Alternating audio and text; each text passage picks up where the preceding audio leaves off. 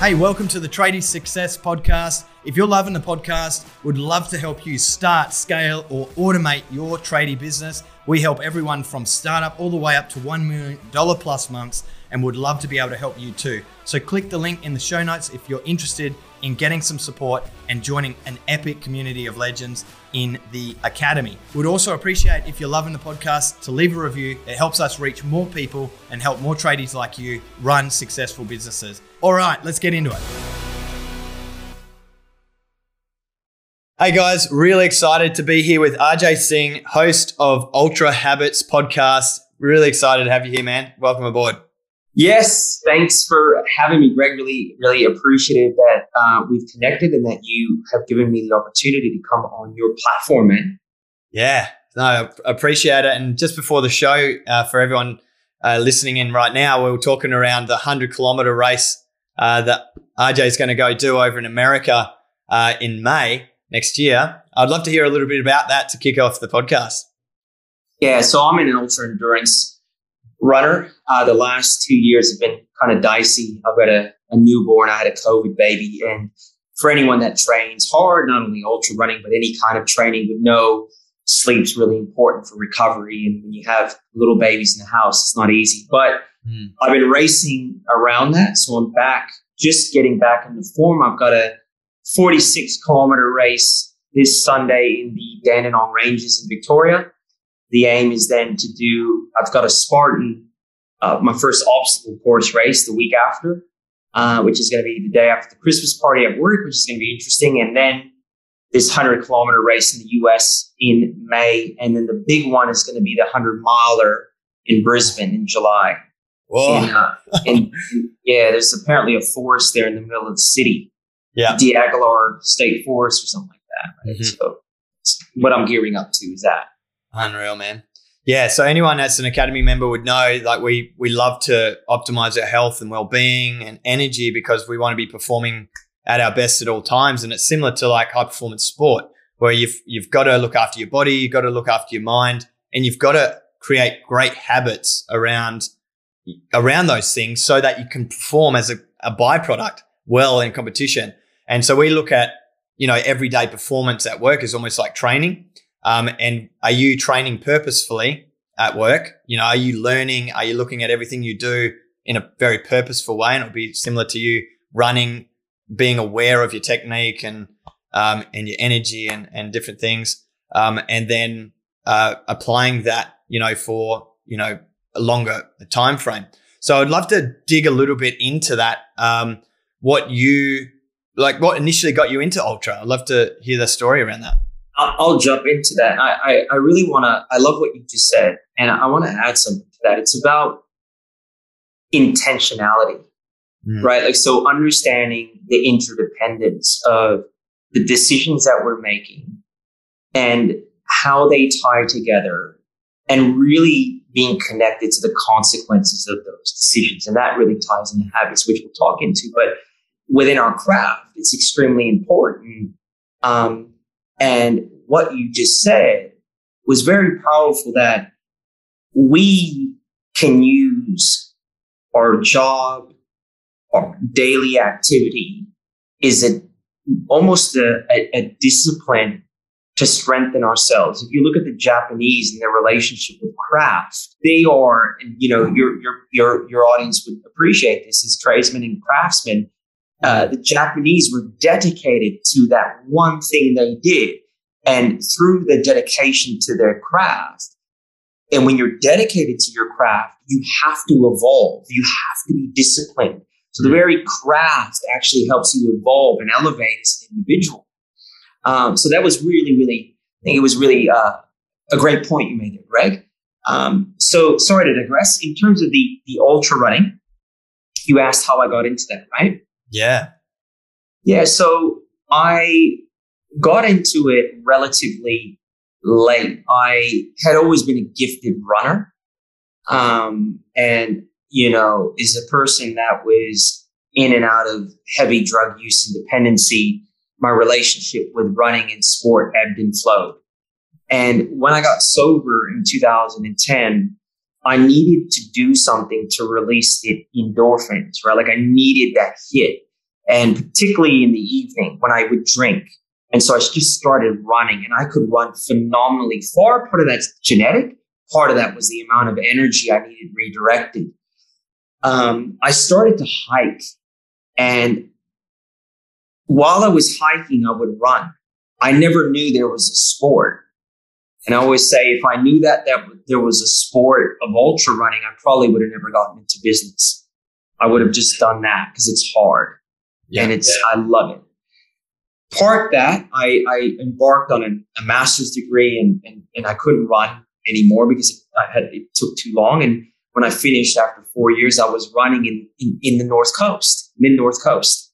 I went on a holiday somewhere up between Coffs Harbour and Byron Bay, and I was running and I fell in love with it again. And that was in 2018. And in a month, I from you know, within a month, I ran a 50 kilometer race, and that was it.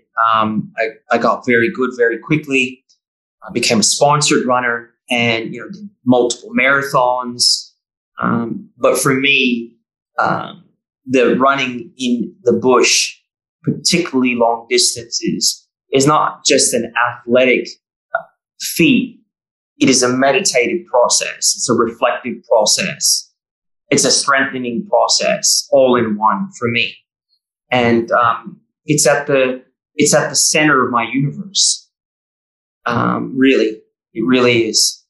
Yeah, no, I love I love so like a couple of things I want to dive into because I resonate with some of the things that you were saying as well. So for my whole life, I've been an athletic swimmer. Um, I've competed at high level, got an Australian record in a, in a relay, um, all time Australian record in a four by 100 medley relay. And, and even what you said before, um, you know, around the intentionality about your work, uh, we had uh, in our peak performance program at the academy just last week, we had Matthew Levy, who was a gold medalist uh, Paralympian and he came on and talked around in his 2008 uh, performance in Beijing. He, was, he came back really disappointed, and he, you know, he, he, trained so hard for so long, and then he and he come back and he's like, I can't just keep training hard.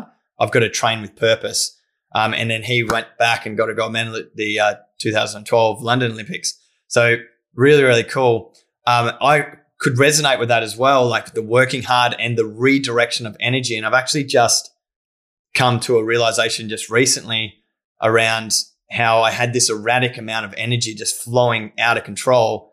Um, when I injured myself, I actually broke my face. I got two, I got four titanium plates, two in my cheekbone and two in my eyebrow from BMX. Um, and uh, I couldn't exercise. And so the five weeks, I just had this energy building up, building up, building up. Uh, and your mind sort of gets to a really destructive place because I same thing. Like alcohol for me has been a real challenge where when I'm using it, I use it like fucking crazy. Um, and um, it's just one of those things. I, everything I apply my energy to, I do at maximum effort, whether that's destructive or non-destructive. And so I took up ultra running as well. Um, haven't, yeah, signed up to the UTA 100, uh, but then COVID hit and I didn't actually do it. So I ran ran a 50k warm up run uh, for it, that was brutal enough. And I almost went, I don't know if I want to do 100. and then Where was that at, Greg? Was that up I, your way? No, I actually went back to Perth and um, I did a little fundraiser for a friend who was injured. And I just found a 3K loop and I just ran 3K loop over and over to 50Ks, which was probably one of the hardest things. That's actually even harder. Yeah. Yeah. Um, but, uh, but yeah, it's the, and I'd love to talk in this episode around, you know, if you're if you're open to it around the alcohol and drug story because I think a lot of people deal with that and they think there's something wrong with them or maybe they just haven't learned how to redirect their energy in a positive way. I'd love to talk around the out of control energy and how do you redirect that using your running because I think that's really powerful. Um, and then we can talk around the habits and stuff that you've learned around how to to maximize the opportunity. Um, so if you would be open to it, I'd love to hear you know, maybe how you went in and out of your sport. Like you said, you were in and out of your sport and then went back to, to taking um, stuff to, was it to deal with stress or was it overwhelm or what was the thing for you that was happening or just energy in general? Yeah, really well said, Greg. And I'm happy to talk about all this because it's my life.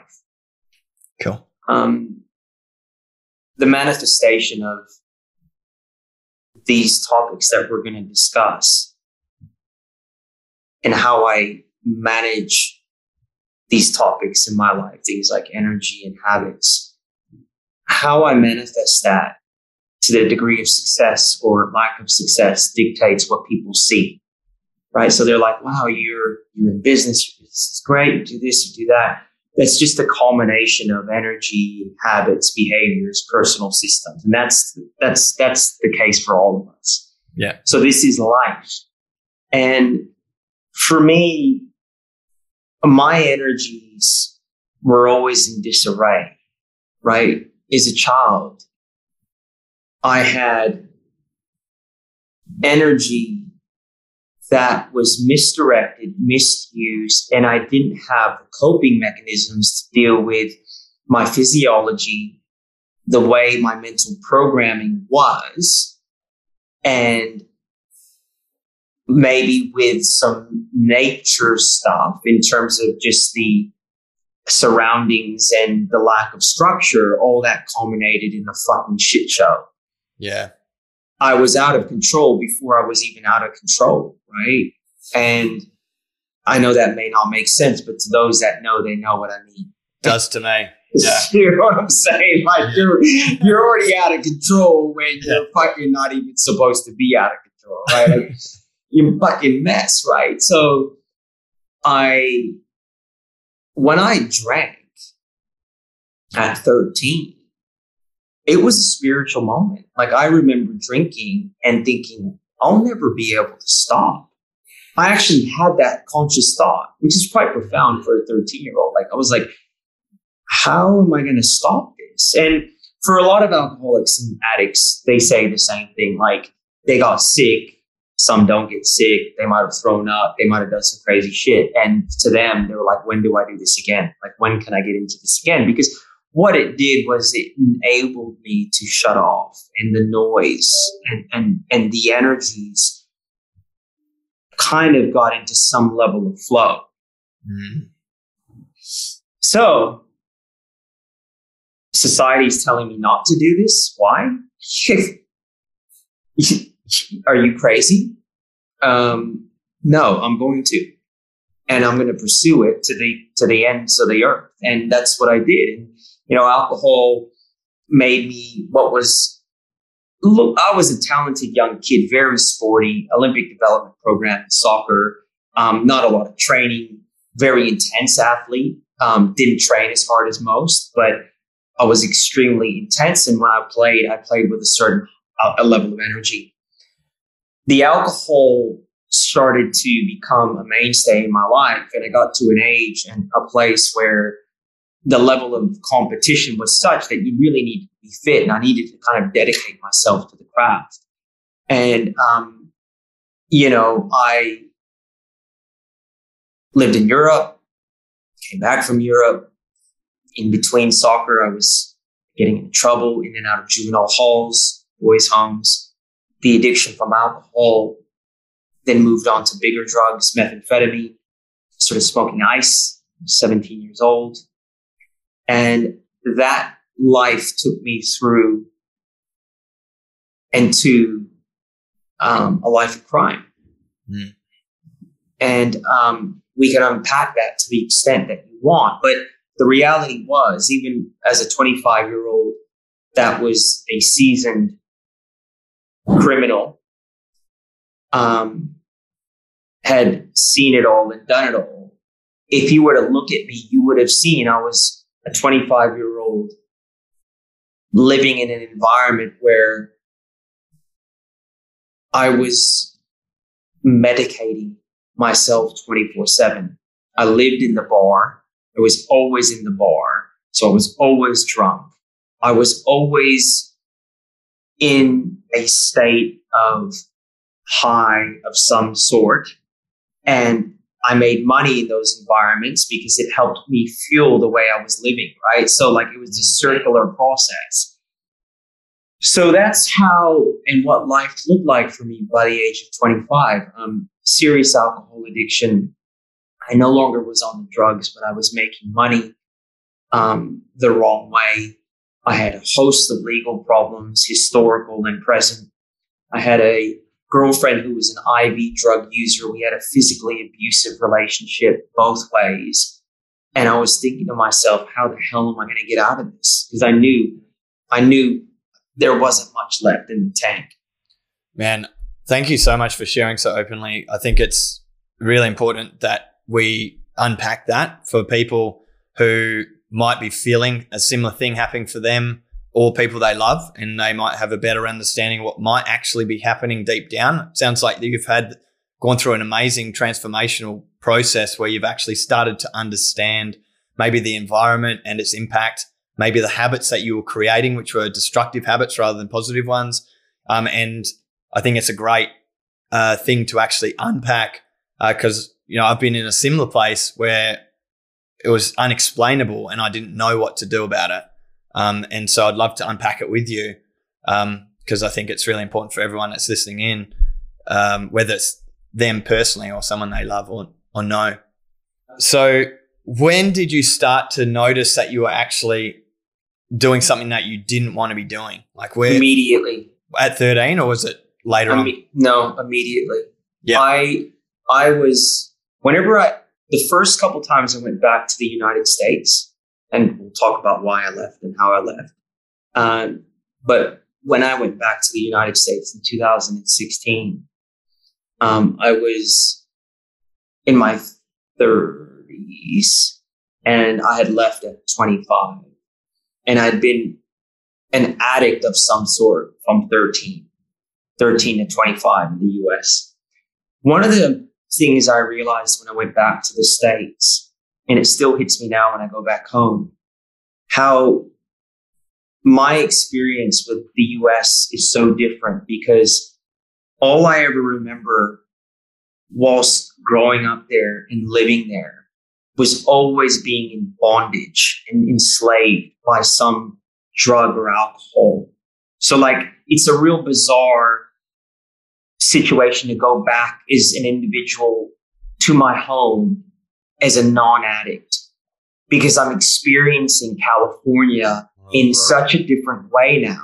It's a beautiful place where I grew up in the Bay Area and I'm experiencing it with a level of freedom. And so to your original question, I was immediately in bondage and recognized I would not be able to stop this and it didn't dawn on me that I should ask for help because it felt too good.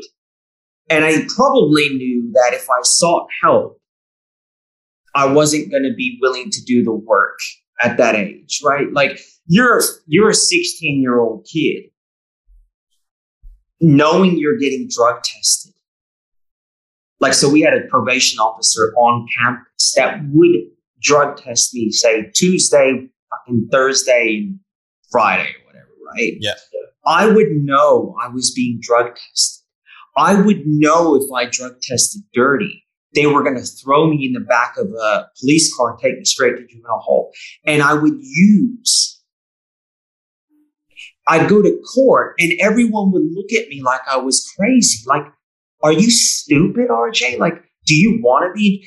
And I didn't have the faculties. I sometimes wish I just, I wish I realized at that point in time, looking back, I was a child, but I didn't realize I was a child because I was treated like a criminal.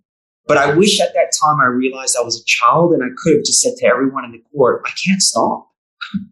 Yeah. That's what I should have said. Be like honest I, about it. Yeah, like yeah. I just can't stop, guys. Like, I'm sorry. Like, I know you think I'm some criminal because I can't stop smoking a $5 crystal meth rock.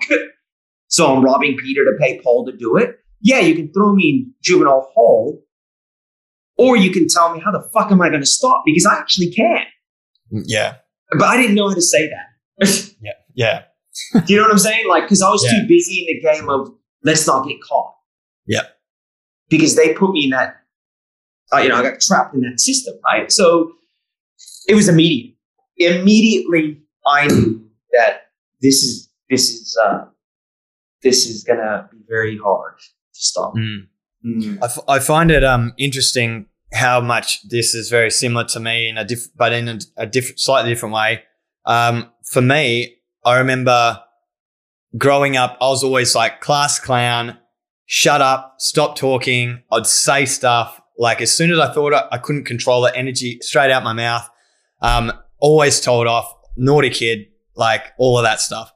Um, and then I got to, and I was, I sort of, sort of bullied in primary school a little bit. Tried to be in the good, like the top group, sort of pushed out, and then had a bit of resentment about it.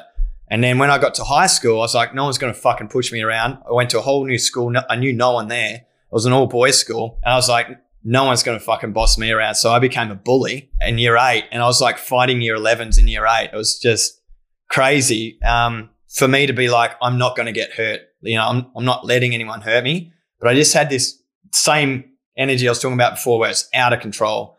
Um, st- thought would come in, out my mouth, or action, like hit someone. it's just like just just uncontrollable. Um, and so growing up through that, I was able to apply my energy into swimming. So at 13, I effectively became addicted to swimming, and I started swimming uh, progressively up to like three to four hours a day. Uh, so I'd do like a one and a half hour in the morning to two hours swim in the morning, and then one and a half to two hours in the afternoon after school. I'd do it every day, and um, and that became my my uh, my way to bring all of my energy, center all of my energy and, and put it into a really positive way. But I remember telling myself like, I don't want to be a bully. I don't want to, I want to come back. I want to be a good this term. I want to, I want to be good. I want to be good. I want to be good. And then I, and I'd get to school and social pressure and everything. I'd just be the same. And I was like, fuck, like, what the fuck? Why can't I change? And, um, and then one day I got suspended and mum said, if you ever get suspended, that's fucking, your life's over. Like you're, if you ever get suspended. And then, um, so I got suspended. Mum and dad, silent treatment all the way home from school. And, um, it was the deepest fucking shit feeling. Uh, and everyone would feel that at some point, whatever it is. Um, I was so ashamed.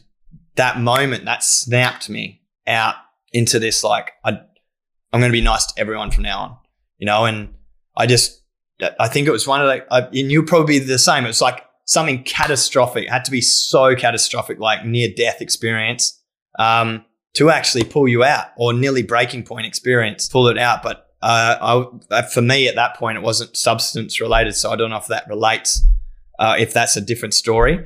Um, but then reflecting just recently how I felt my energy was out of control again, I could relate it back to me being a child and like almost like I was behaving erratically. I was behaving in a really weird way. Um, and I wanted to change, but I just couldn't. You know, I kept doing the same thing. I'm like, what the hell is going on? Like, I've got everything I think I could ever want.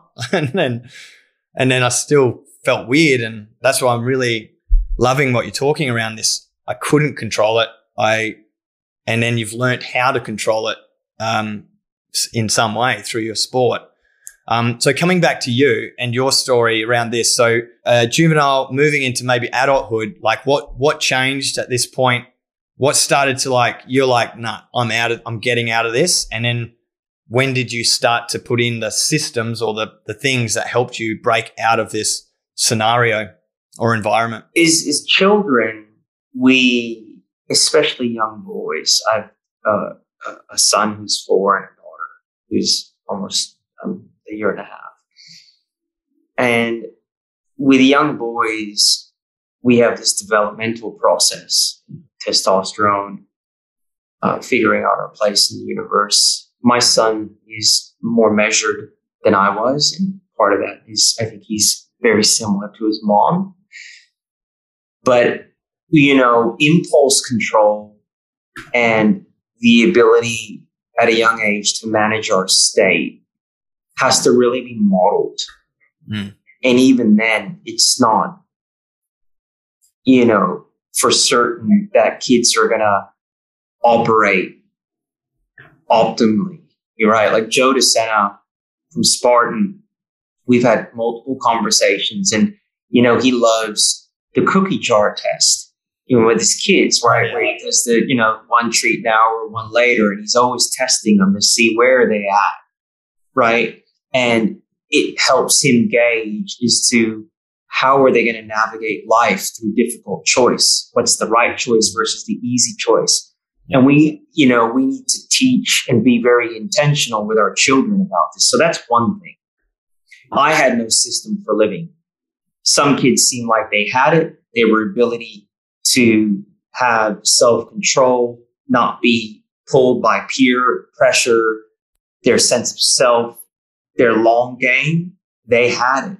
And I talked to people that I grew up with that went to the same schools and we reflected on how we perceived the world and how they reacted to their environment, which was the same as my environment, was very different.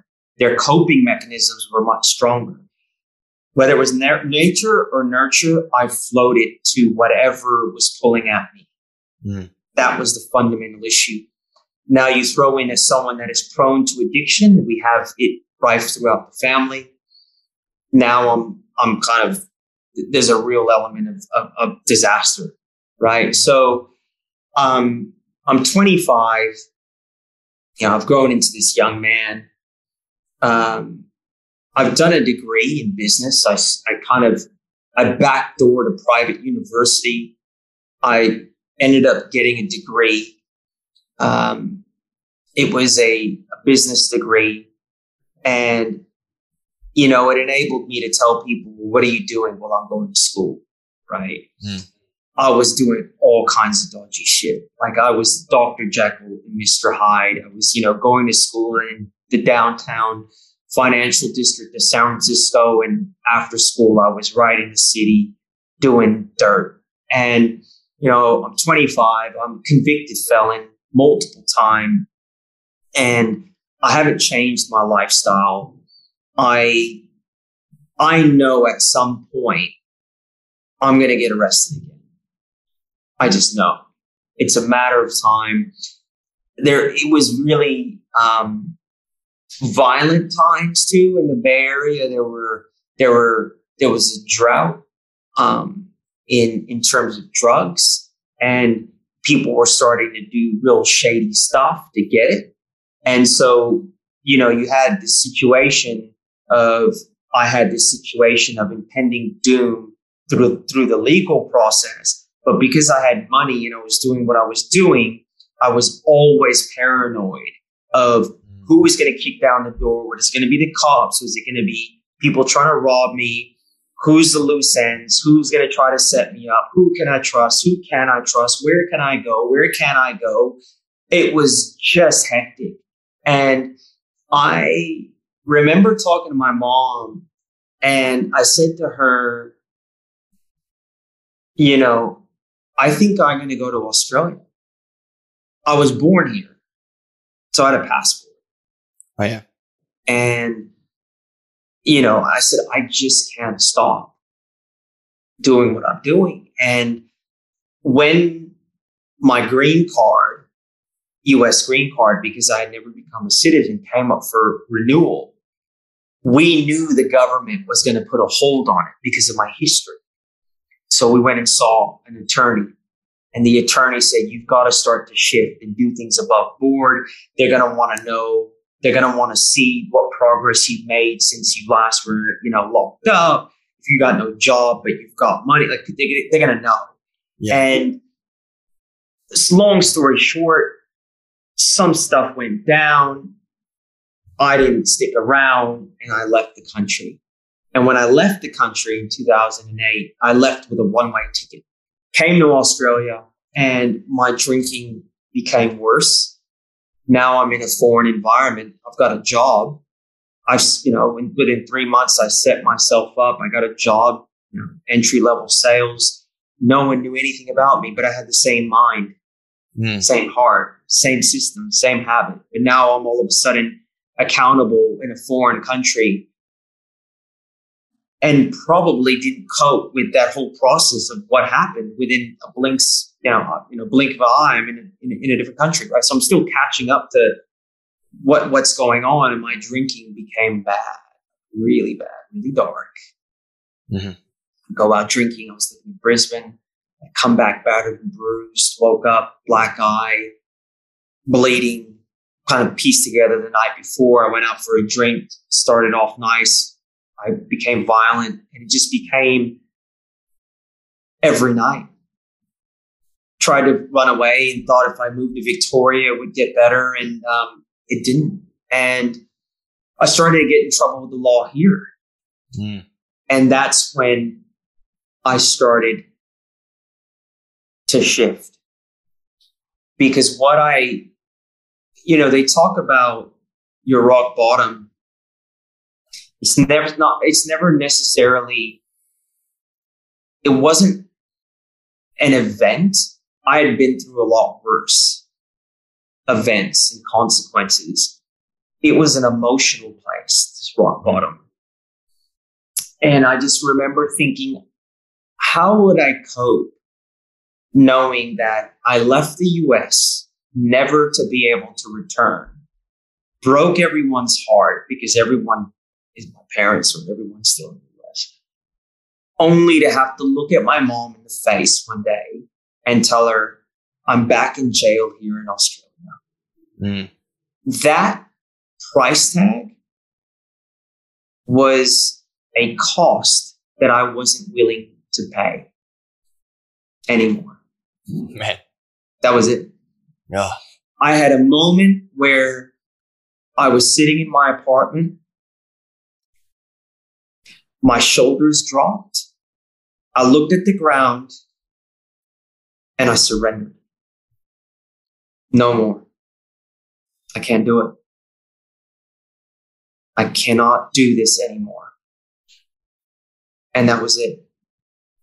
Pretty much, I've had, um, I went into Alcoholics Anonymous. So I'm a member of 12 Step. And I have never lost that surrender. I have never had an urge to drink or use to the extent that I've seriously thought about it. Mm. That's you know, that's not always the case for everyone, and that's okay too. But for me, the compulsion left immediately because I had a gut moment, like a, a knowledge and a, a deep knowledge in my being. I could no longer live. I would rather die mm. than have another drink. And I wasn't willing to suicide, but I wasn't willing to drink. So the only the only choice was to fucking live, right? Like, it's like, yeah. And that was it. Fuck, it was, uh, it was not easy, bro. Thank you for sharing. That was a deep story and very visual as well. And appreciate you going into the detail of, of it all. Um, yeah, I've, I was, uh, I've also cut the booze straight down the line for the same reason. I was, uh, when my daughter was born, you know, I was, I was like, like I was, there was a moment where I had her up and I was like drunk and I'm like, shit, I could just drop her and she'll die, you know? Like, I'm like, fuck this. Like, this is shit. And I, I didn't want to be doing it. It's just that I was in, I've caught myself up in so much self pressure. Like, I, I my pressure was self applied. It's always been like battling the not good enough thing. Like, I, I'm always like trying to get that PB in swimming, and I've transferred that into partying. Like, because I didn't drink, like I hardly drank. I drank, but not like I, I, I could switch it off and go. I'm not drinking. I only drink at parties and whatever. Up until about 19 or 20, and then I stopped swimming, and I was like fucking an animal. Like party, like what you were saying, out every night, partying all the time um, and that became my sport, you know, um, until that became a problem. And then met my beautiful wife and she, she helped me like realize my potential again and recalibrate and come back. And by then with that recalibration came a lot of baggage now. Like I was stuck in this habit and I was like, fuck, I just want to break free of it. And then that moment for me was like, no, like I want to be a good dad and I'm not a good dad if I'm doing this shit. But then off the back of that came all this energy. Like, what do I do now? Like, got so much energy. And so, um, I'd love to talk about that for you. So, the, what was the, that? The, the thing there is, and that's so, that's so brilliant. Like, we can use alcohol and drugs to dull that energy, or we can harness and use that energy to sharpen our sword. Yeah. We need to make that choice mm. of what we do with that light. I think that energy um, for the addict or the a compulsive individual, if it's not utilized and turned outward, it will implode on the individual. Like we have to shine that light. Mm. Yeah, I've got journals and journals which I've been rereading, right? Of times where I had to work through this stuff. And um, because my way of processing my thoughts is to write it because it slows my thinking down. And I was rereading it and just to to go back and just go like, if I don't channel this energy, it it takes control. And only recently, since the injury, like I felt that again every week. What's nearly every day, I felt more energetic. Like people like, I want more energy. Like, give me some of your energy. And it's like, but it was like it got out of control and it became a problem sort of level energy. And then it, and then your mind starts shifting into like destructive stuff, like thinking people are like doing things behind your back and like you and you know you start thinking about alcohol or destructive things, and that's sort of something that's just happened re happened again recently for me. Um, and to to then hear your story and just to be and to have done the reflective work I've done over the last couple of months and realize that this we need to channel our energy, you know, and whatever model that is. And I'm trying to understand it because it was so surreal for me. It was like getting back in the pool is all I had to do. And I lived in Byron for two and a half years and I hadn't swam. and I was like, all I had to do was get in the pool and I would have been fine. But it's like two year, two and a half years of me feeling not quite right within myself. Like I wasn't, but for my whole life, I'd always swam. Even when I was partying and all that, that was my way to bring my energy back into alignment. And then when we moved to Bali for three months and then to Byron, there was just no pool around. And, um, well, there was, is one here. I just hadn't realized that I needed that. It was such an automatic thing in my whole life. Like I didn't even have to think about it. I would go to the pool and that would recalibrate me. Um, so I got a bit lost and, but uh, everything was great, but I was lost. And it all comes down to exactly what you're saying, you know, this energy thing. Um, and how do we channel that energy and then direct it in a really positive way? I'm, I'm actually blown away. Um, that firstly, you're on the show after I've just done this work, but like, but also how in alignment it is with what I've been thinking.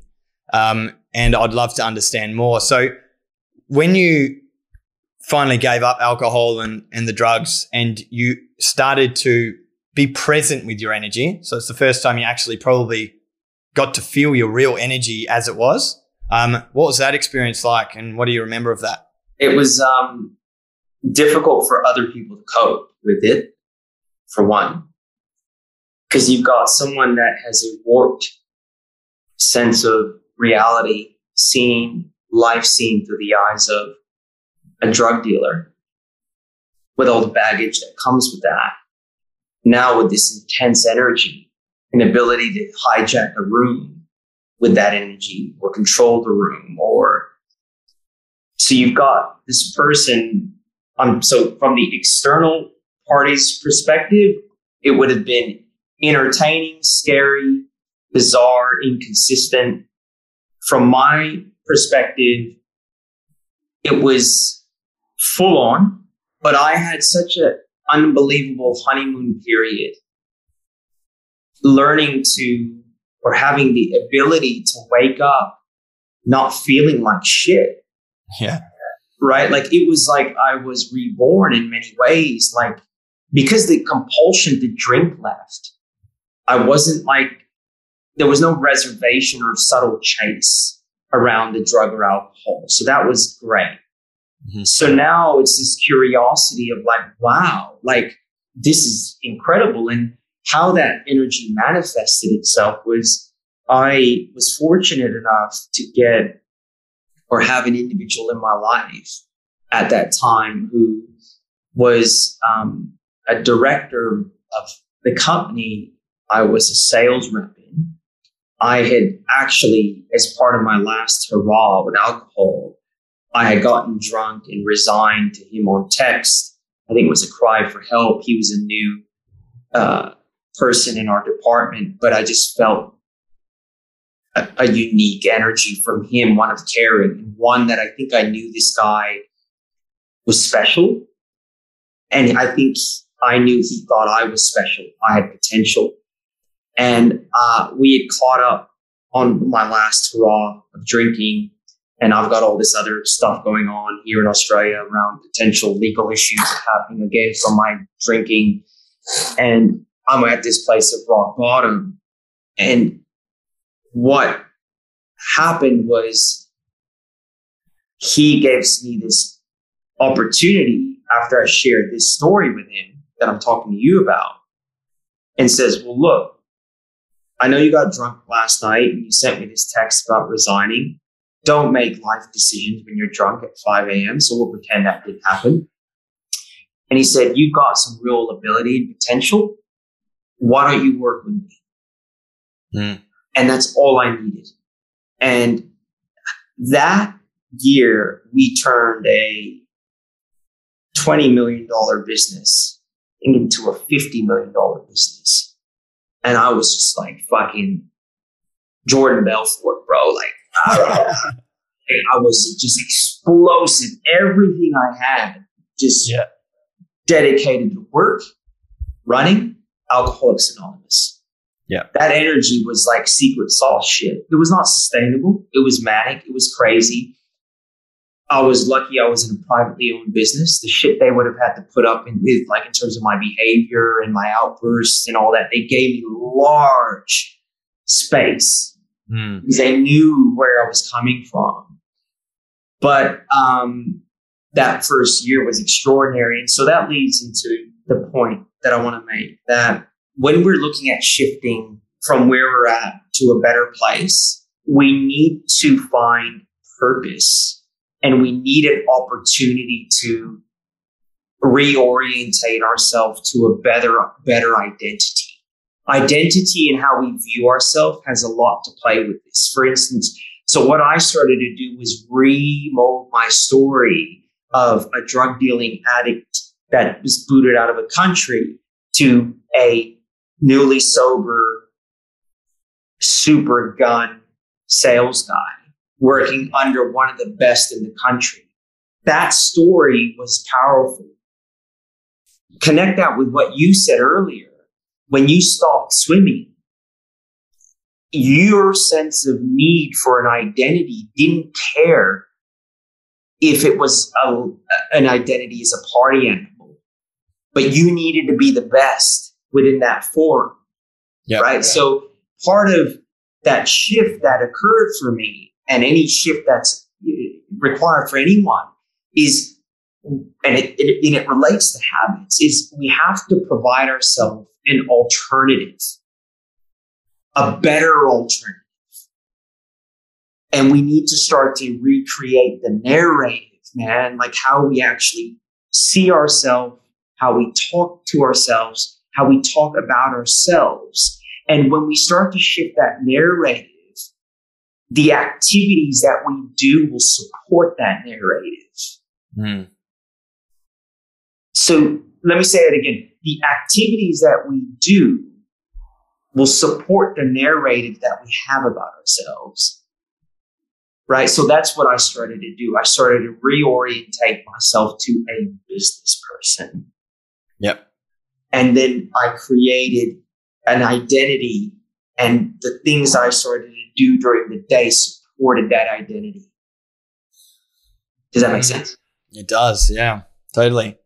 I think, um, I know especially like high level swimmers, a lot of swimmers that I know have finished swimming and had this tremendous amount of energy and went to the party scene like crazy. And then at some point, whether they came out of it or not, have come out and learnt to redirect the energy in a positive way by changing the narrative, like you're saying, and having them not see themselves as the party animal. And it's not just swimming; it's high, any high level competitive sport people. Like it, whether that's at high school level or Olympic level, it doesn't really matter. It's with that. I think it's those people that have that same high level of energy uh, that they've created. I think they also create this energy from a young age um, you know, internally. And then, you know, to be able to change the story about yourself, I think is such a powerful thing that we do. We do visualization practices in the academy. It's like the amount of guys, probably 98% of people have never visualized their future as their best self. And it's like, wow, okay, cool. We've got something now. We've got something that you're working towards. You know what your best self looks like now. Whereas before, it's just like I'm just going to wake up and go to work and hope that tomorrow is better than today. So it just doesn't work like that. You're sort of sort of out in the water with no direction. You know. I, had a gut. Yeah, look, yeah, I totally resonate. Like within your space, I I had a guy. Funny because I realized I knew his brother. I, I, I realized I, I knew his brother from AA. His brother was a tradesman, but a yogi, like into yoga big time, right? Kind of out there, really out there, right? This was his brother. And I like, I'm living in the central coast of New South Wales. And this guy comes to my house and he's an arborist. And this guy's up cutting trees and he's like an athlete and he's loving it, right? He's like fucking like a, a chimpanzee up there, right? like just like an absolute animal.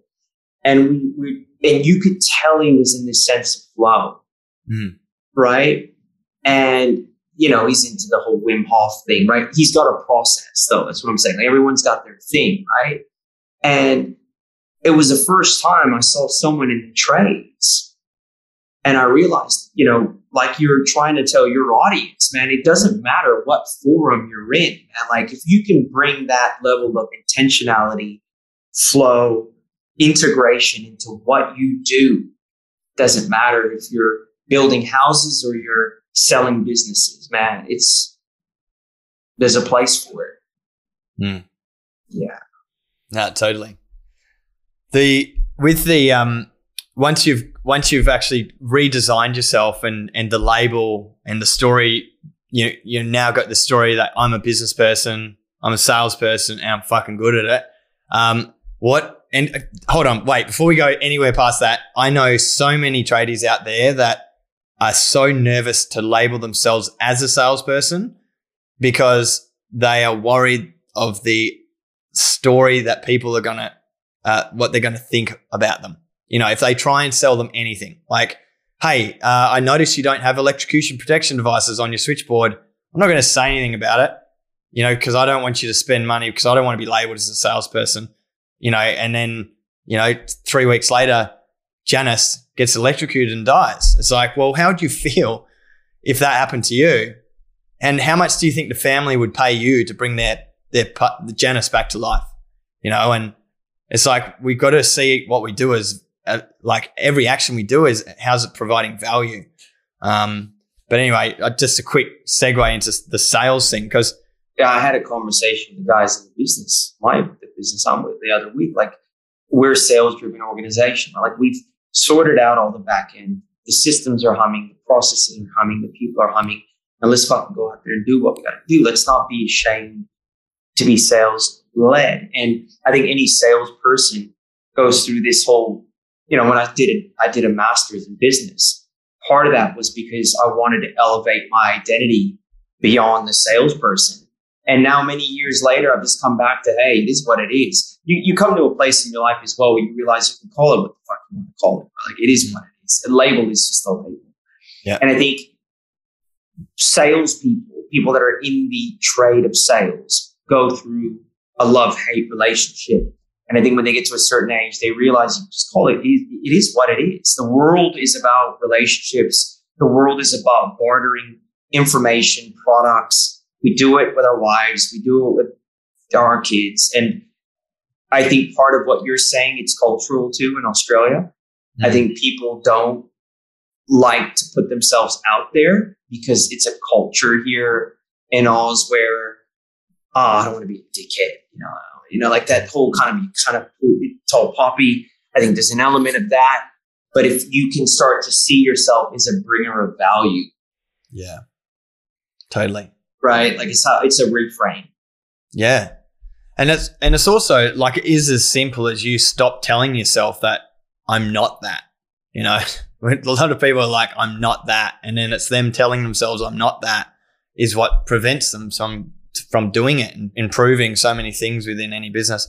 Um, anyway, so back to that, you've labeled yourself this. What was the journey from there like for you?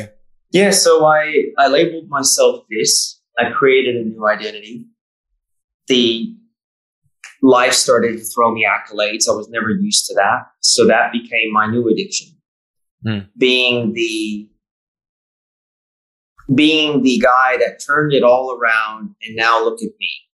And everyone's throwing me accolades in a way that I had never experienced. And that felt nice. And I used that and I leveraged that. I would urge anyone that has a very poor sense of identity to recreate a new one and to move towards a better narrative.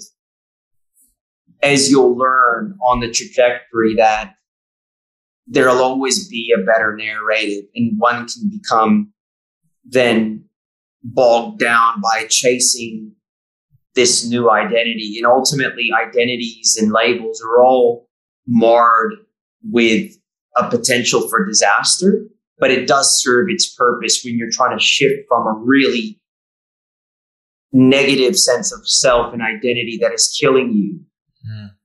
because it's tangible. Right. So I chased the, the elevation of that identity for the next few years. I went and did a master's degree and yeah, it was purposeful and about becoming better. My intention, though, was one of also recreating and continuing to create my identity. Is that a good or bad thing? I don't know. Was it coming from the purest place of I just want to be better? I think it is.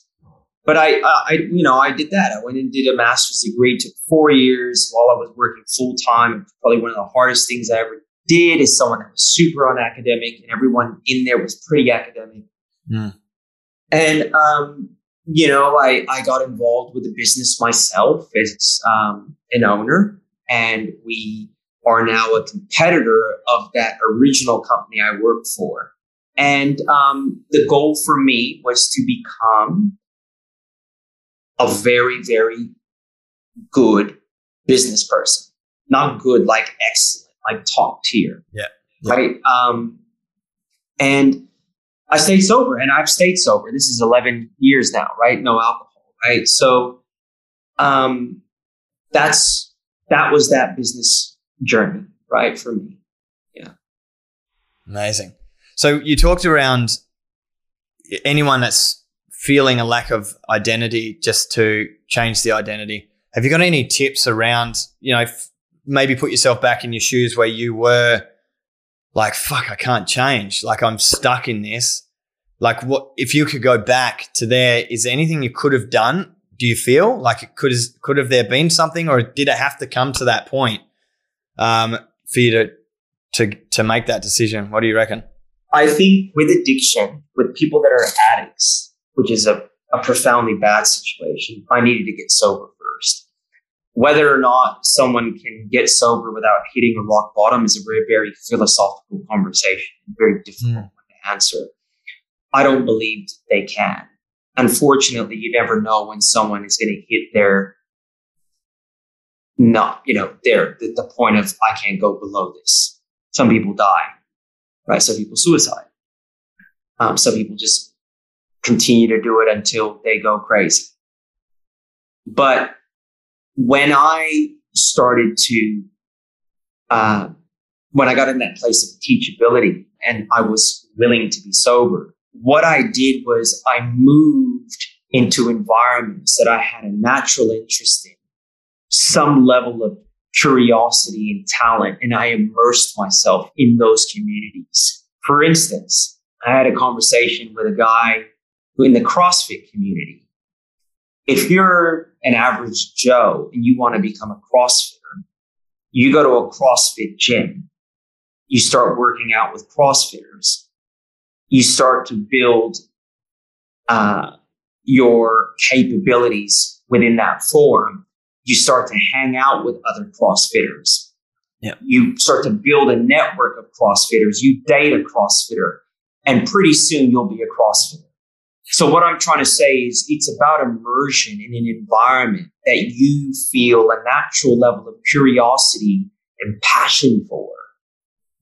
And then you get really curious around, well, the people at the top of the craft here, what have they done to get there? And then you immerse. Mm. And that is how you start to rebuild and reorientate yourself towards a new you in a function that you love. It's like surfers. And you could relate to that when you started swimming. I'm sure you immersed yourself in swimming culture, right? 100%. Yeah. That's it. That's the fucking go.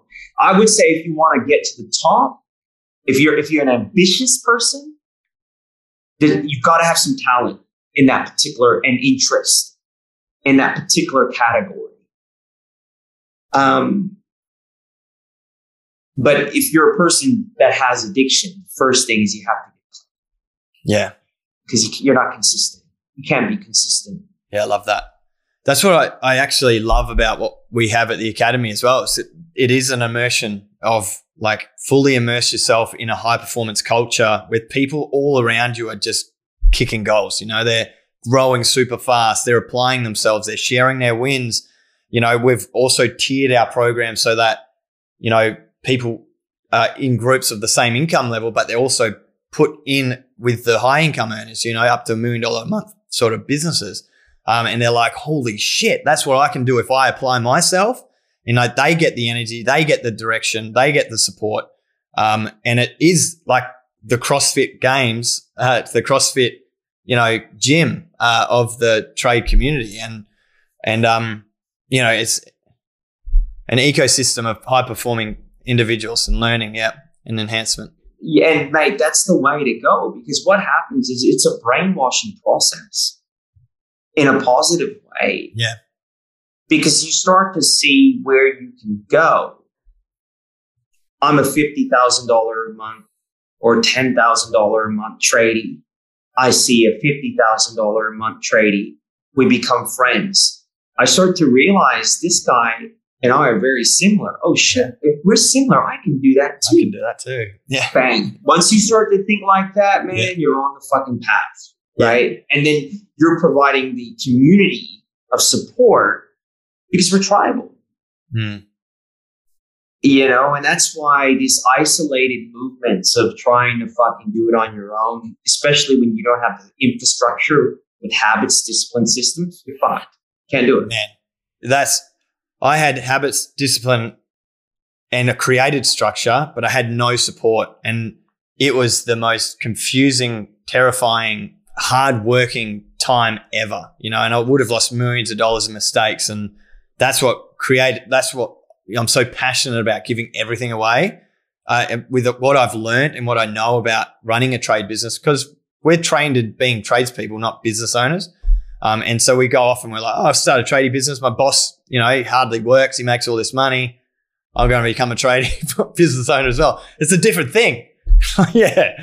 Um, and I was the same, you know, and you get out there and then it's like four years down the track and you're like, this is fucking so confusing, terrifying and lonely because you're like outgrow, you're in this whole new community with no one. Um, you know, and, um, yeah, I think it's, it's really important that people start to recognize that we need to do it in a community, whether it's, you know, whatever, like whatever it is that you're trying to achieve, find a community you can really gel with. And, and then that's really going to support you and keeping you the accountability there as well. Even just other people coming to training with you. You know, do you have training buddies you go running with? I did. I had one girl, um, and I moved recently from New South Wales to Victoria, and I had a a, a female we ran with, and um, I tend to run alone. Yeah, ultra is an interesting one though, isn't it? Because you either can keep up or you don't for the long. The problem is when you're yeah, and when you're training with ultra, you may be training at a certain rhythm and pace because of what you have coming on. When you run with others, particularly men, it becomes a pissing contest, and you can overextend and yeah. part of what I like to run is also where I reflect and how I reflect and mm. um, being out in nature in the dirt.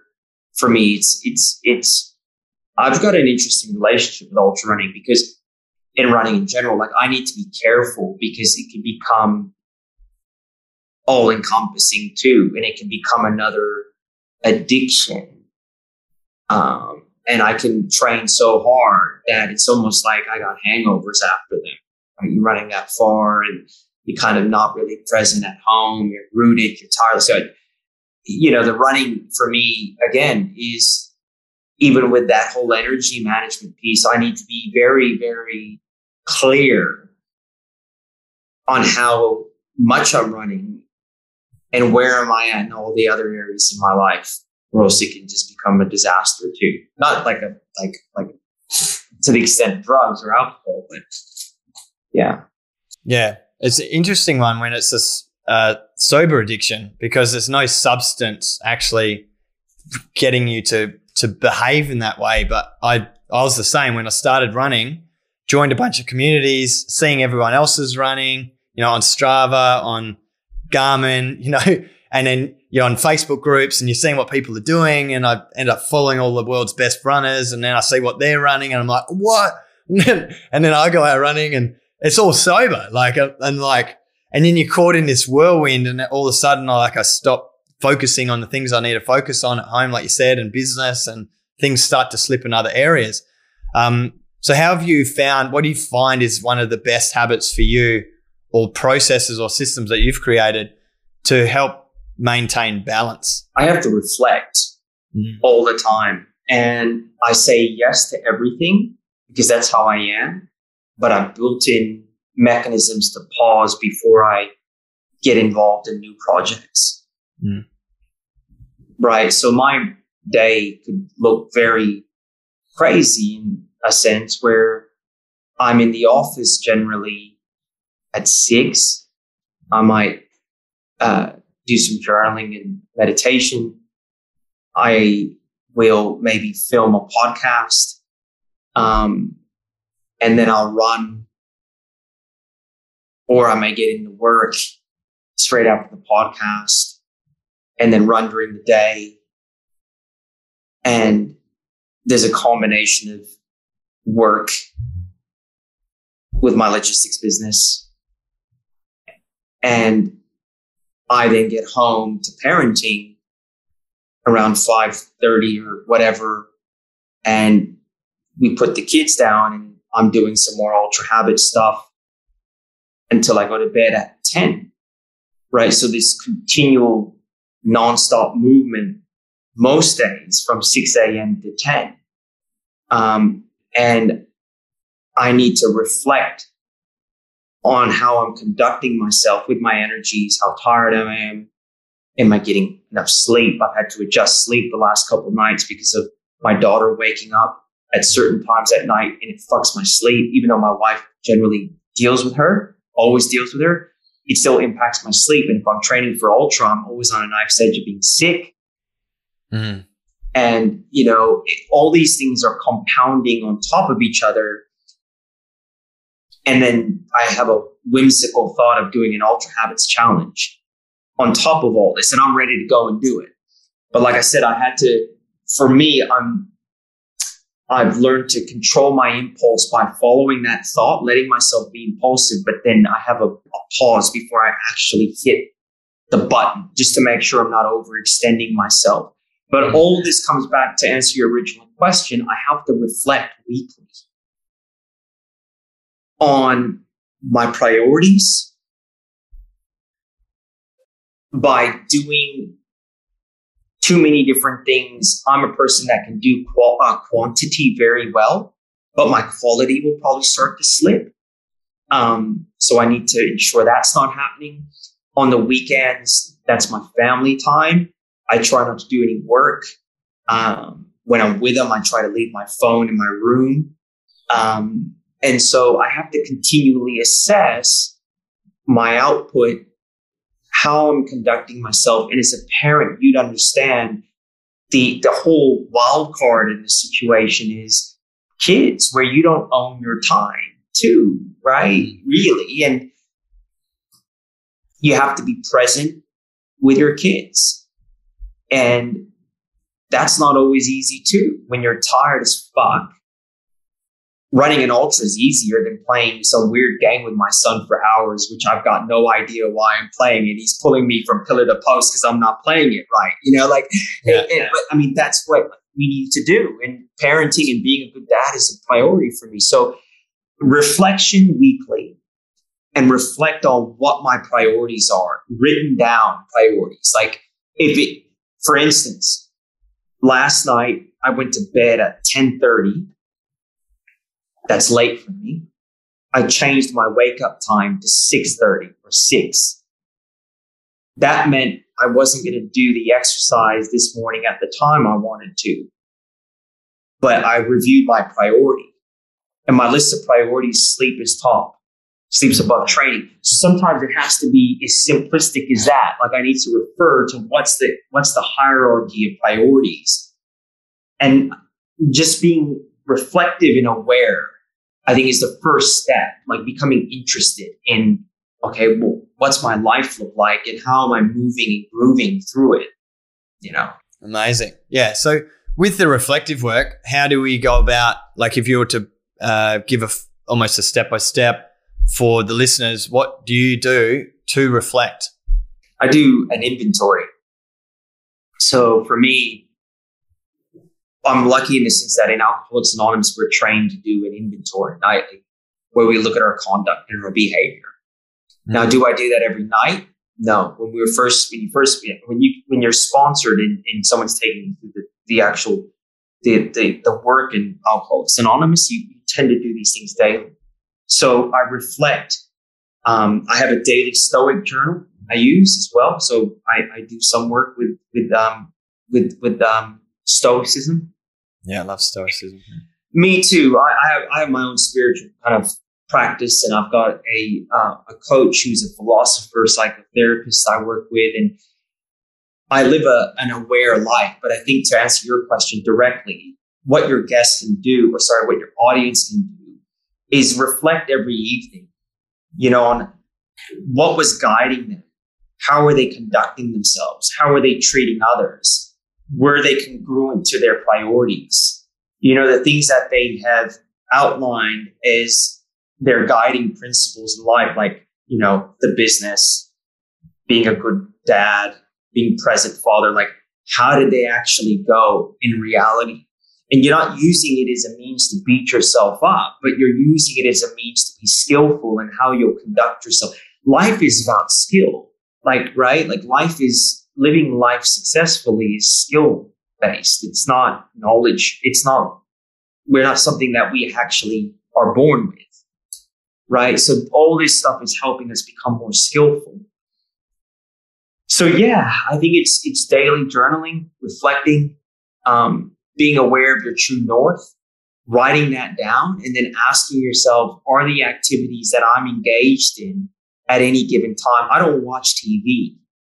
Now that's a massive call. Like, you know, like I've been wanting to watch that show Billions forever because it's like Suits. And I saw one episode.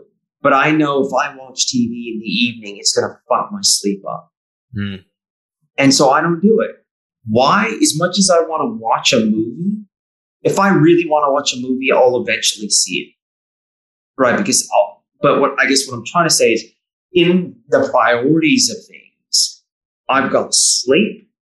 I've got to wake up early. And I know that TV is just not a priority. Mm. So I'm not going to watch it. Yeah. And so I'm an intense person and um, some of your audience may be. Uh, but for me, at the apex of my priority and at the apex of, um, uh, you know, at the top of my life priorities is um, is high performance. And so for me, life can become intense because of that sometimes, right? And so my wife, she thinks I'm crazy. So is mine yeah, you know, like, and that's cool too, right? You yeah. know. I love what you said about the priorities and making sure that you check them off on the way down from the top to bottom. Um, I think a lot of people have these maybe in the reverse order. Like they think I've got to work hard because working hard will give me more time with my family and then I'll have more time to go exercise or something. You know, if I work hard now, I'll have all these things. But I think from my experience, flipping those and like prioritizing myself first, you know, exercise, swimming, journaling, making sure I'm aware of my own self and I've got perspective on the situation will make me a better dad and husband naturally. I don't even have to try. It's not like I'm going to be a good husband today. If I do that thing first, they come automatically. And if though, if I'm feeling fulfilled in my family, guess what I do? Work amazingly. So, you know, I think those flipping, like actually uh, trying to think through, like what makes me feel at my best, what gives me that flow, and then working down to the next thing. Cause the other thing is if you if your wife or your your kids are like, I never see you, you know, um, you got that guilt trip, like you're at work feeling that, like you're not going to be working at your best capacity. Um, so if you can, you know, fill those buckets in the right order, I think the others just come naturally and like a lot easily, a lot more easily. Have you experienced something similar? Like you said with the sleep, and and obviously not like if sleep is the most important, like we we've got to look at what is the byproduct of not having good sleep, and for you, it ruins your training, ruins your mood, ruins you know your ability to perform. And also, without good sleep, I start thinking like an addict again. I get paranoid. I, I start perceiving the world in a certain way, which I know is not right. And even though I'm aware it's not right, it's still uncomfortable. Mm. Um, so it's about understanding that the things that I put off is I'll get to one day, those are generally the things that are going to be and enable us to play at the top of our game. Mm. Right. So the inner mechanisms, the self care mechanisms, those are the things that are going to give us longevity and be able to go out there and create and perform the way that we need to. Yeah, there are times you just need to dig in sometimes when you're running a business and you need to just throw energy at it when you're fucking rooted. I get it. Right. And that's the realities. We get it. Being aware of it and understanding, okay, it's a short sprint or I need to give this, this next week is just going to be hectic. Yeah. It is what it is. But not traveling like that all the time in this unaware state, thinking you're killing it when you're fucking crazy, your wife hates you, your kids don't even know you. Mm. Do you know what I'm saying? So like yeah, like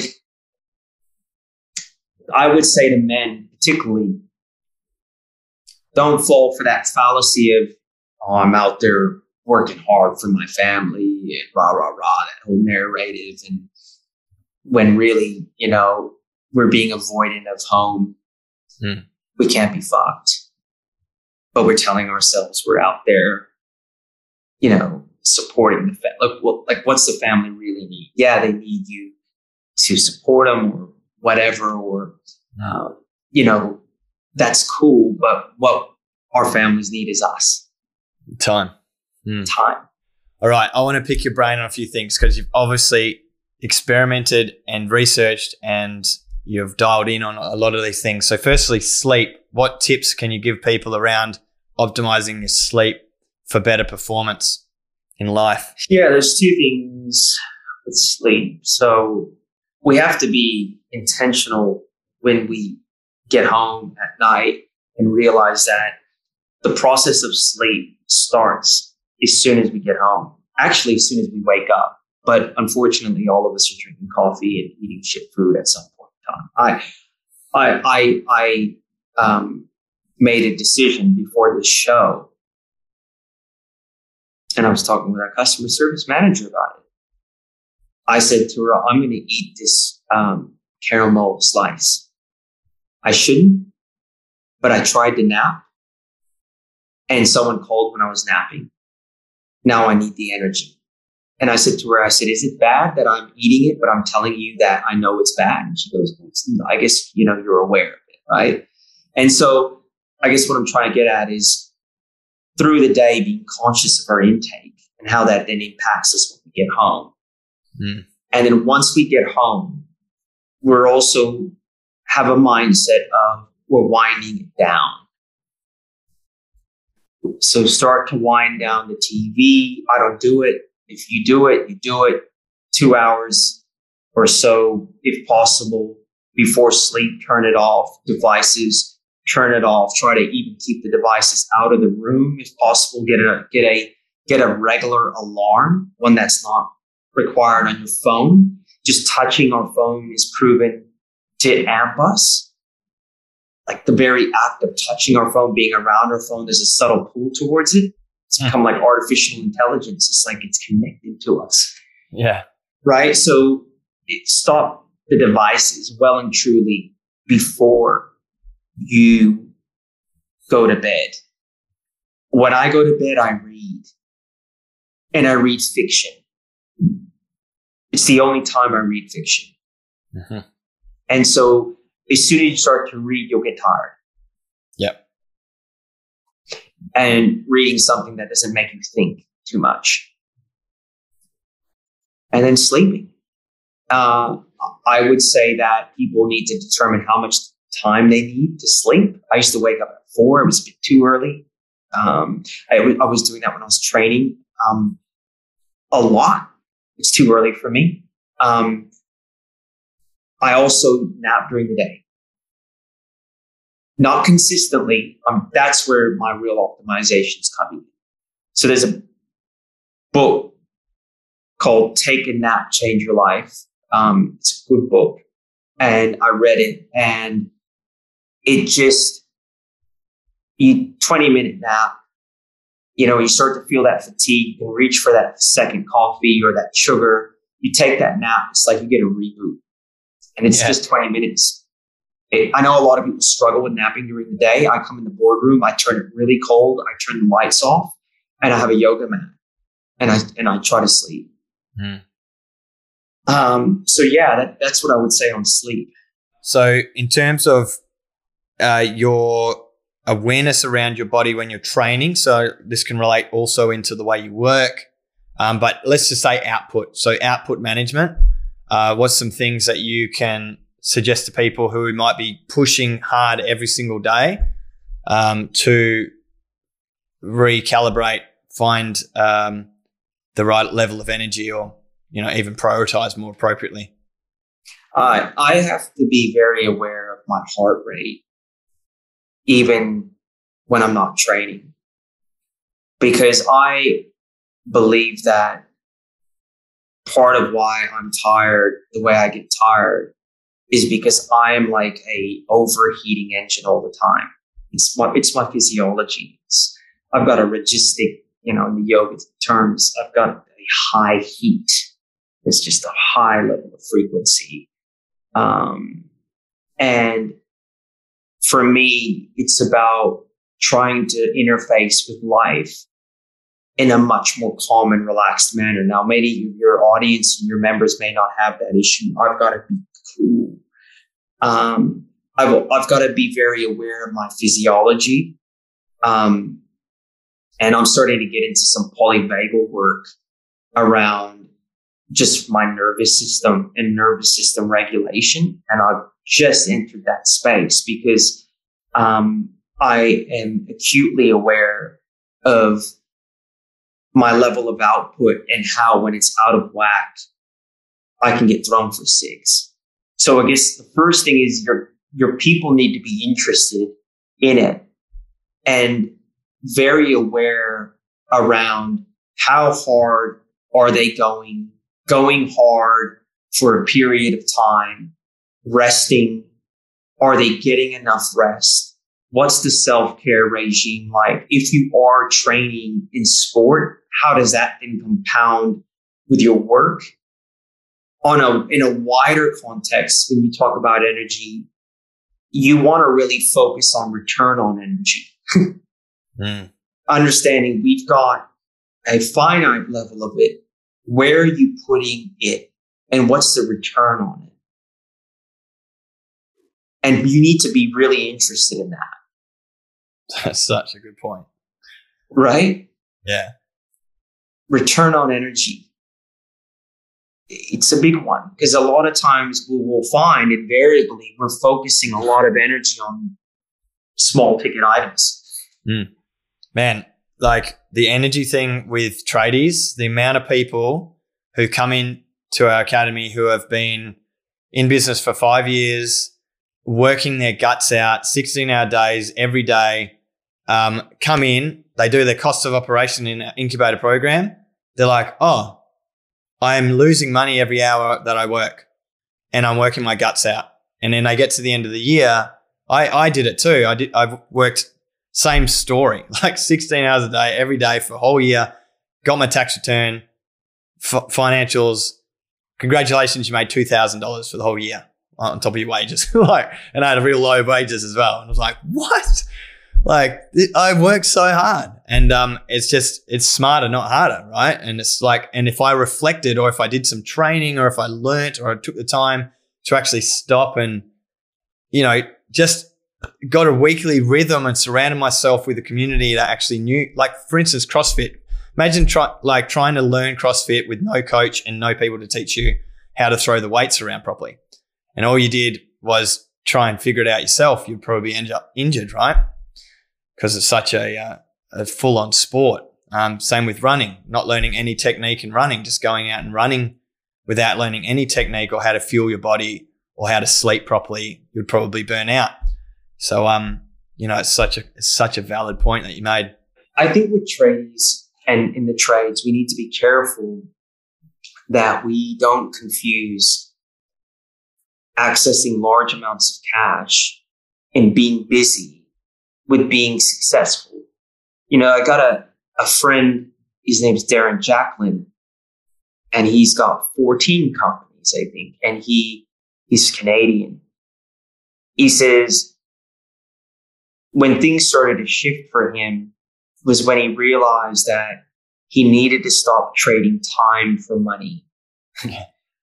like, how do you scale and how do you make the operation scalable? Because you can run around burning yourself out. I've done it as a salesperson too. Um, it looks different. You're busy being busy and it, you know, you're generating activity, but is it the right activity? Mm. How are you going to scale? Are you needed to be on that fucking paintbrush to make money? Well, that sucks because the reality is we're trying to make money for freedom and for, for, that's the goal, right? Like you, you basically want the money to be working for you or the business to be working for you not a one for one relationship with I put out one gigabyte of energy and I would get a return of one gigabyte. Yeah. And that's what the tradies are and should be interested in is building that commercial acumen and business acumen along with the personal stuff. Yeah, 100%. Awesome. All right, just one more. Uh, around per, uh, peak performance, it, which I think is necessary to talk around, is nutrition. So, what have you learnt around nutrition and managing energy through proper nutrition? Nutrition's been interesting. So, I, because of the lifestyle I lived before I came to the US, and probably growing up in an ethnic household, I never became self sufficient with food. So, until I met my current partners. You know, I was living in, I think, Cronulla when we met, and I was eating muscle meals, which taste like shit. Yeah. And I was much bigger than I was in the gym. I was always bloated. And, um, you know, she's from Byron Bay. Her mom was in Byron before it was Byron, you know, that kind of whole movement. And so Talia was very food conscious and, and brought dynamic eating into my life. And um, I would say that food is probably the last thing I'm need to get in, more interested in, but it's kind of done for me through just having a wife, and she's really into it. And I out like leverage her her culinary flair and passion yeah. for food. But what I can say is that um, I fast every day until about 10 a.m. When I'm racing, I don't always fast because I can wake up super hungry, right? Because of the amount of calories I'm burning and I don't want to lose tons of weight.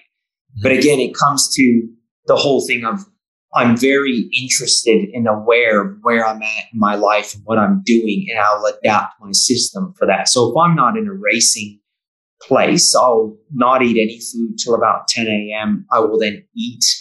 Um, I drink hot water throughout the day. this. I drink like six of these, and I wake up. I'm in the morning just boiling water. It's boiled, but it's mixed uh, Yeah. with cold wa- water that's enough to drink. Cleans out my system. I eat it around 10, 10 a.m. and I tend to eat really good food. Like I, um, I'll have treats every now and then. I eat dinner around six, six thirty. I may have some tea that evening or cookies. I may not, and I go to bed. But I'm not consuming shit food. Mm. Um, we need to realize food is fuel Yeah. and um, we can eat good tasting food without it having to be bad for us.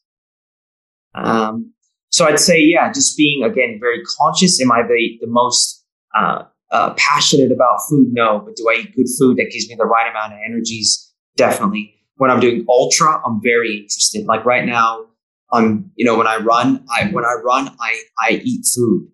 Some people don't. They do gels. I have to eat. Mm. So when I run 100 kilometer, even this weekend, I'll run about 50 kilometer. I'll, I'll be eating while I'm running. Yeah. Um, but again, that's what works for me. Mm. Yeah, totally. I I always say keep it real. Like it's if it is it real food? Is it or is it in a package or a bag? Like if it's in a package or a bag, it's not real. It's like been produced for yeah, just keep it real. It's funny, brother. Like I'll tell you, man. Like I've had experimentation where I'll do training runs. Let's say I'll I'll go and get a McDonald's coffee. I'll be like, fuck it. I'll get a McMuffin or whatever, right? Yeah. I will feel worse. Then I'll have more energy. First of all, first of all, my body's trying to break down that food while I'm running. So that's a problem. But I am without knowing the science behind it, I know my body. I know I'm better off not eating at all than eating that. Yeah. Because if I run, oh, dude, it fucks me up, man. Like I'll be out there and I'll just be like, I'm slow, I'm heavy, and I'm like, dude, I'm never. I did it. I did it uh, about five weeks ago, and I was like, no. Hmm. And you tell yourself, like, I'm going for a run, I'll burn out. So I'm not worried about the fat thing, but it's just in itself as well. Yeah. that yeah like Yeah. you know so yeah brother i mean the good thing is you come from a good part of the world too where that is everyone up there is very much interested in good eating majority of the time Yeah, totally. Yeah, we don't even have it at McDonald's here. I, I actually went past McDonald's in Ballina, which is south of Byron, and um, my daughter's seven, and uh, it was about a year ago. And I go, "Hey, hey, babe, what's that? What's that M thing? Do you know what that is?" And she's like, "Uh, is that like a?" No, and she said something totally different. She had no idea. I'm like, "Parenting win!" like to my wife, but um, yeah. But anyway, um, I think like I'm a, a big fan of fasting too. I've done a, like a bunch of five day water fasts. I've done like I'll I'm on a similar regime to you. Like you said, six thirty to ten thirty. I'll probably I have dinner at about six, but I also have like like two handfuls of nuts at about eight thirty, and then I won't eat until about twelve or twelve thirty or one the next day. But yeah, every day. Like I, it's just what gives me really clean energy throughout my workday. You know, And- you don't want to wake up full Hmm. you know and i think people think that you know it, it makes us slow and sluggish and when our digestive system's off we're off man it's, Yeah. it's the fact yeah. our Really? guts off we're off so mm. Dude, I've really loved talking to you today. Um, I'd love to hear if you've got anything to share with the, the audience, anything else that, uh, final note, final words from you. yeah, just get interested in in your in, in your system, you know, your your system for living and and get curious about what does optimization look like and what things could you do. And I think if you let that curiosity guide you, you'll be on the right track. Yeah. Amazing. Cool. I really appreciate your time. Thank you so much. Thanks, AJ.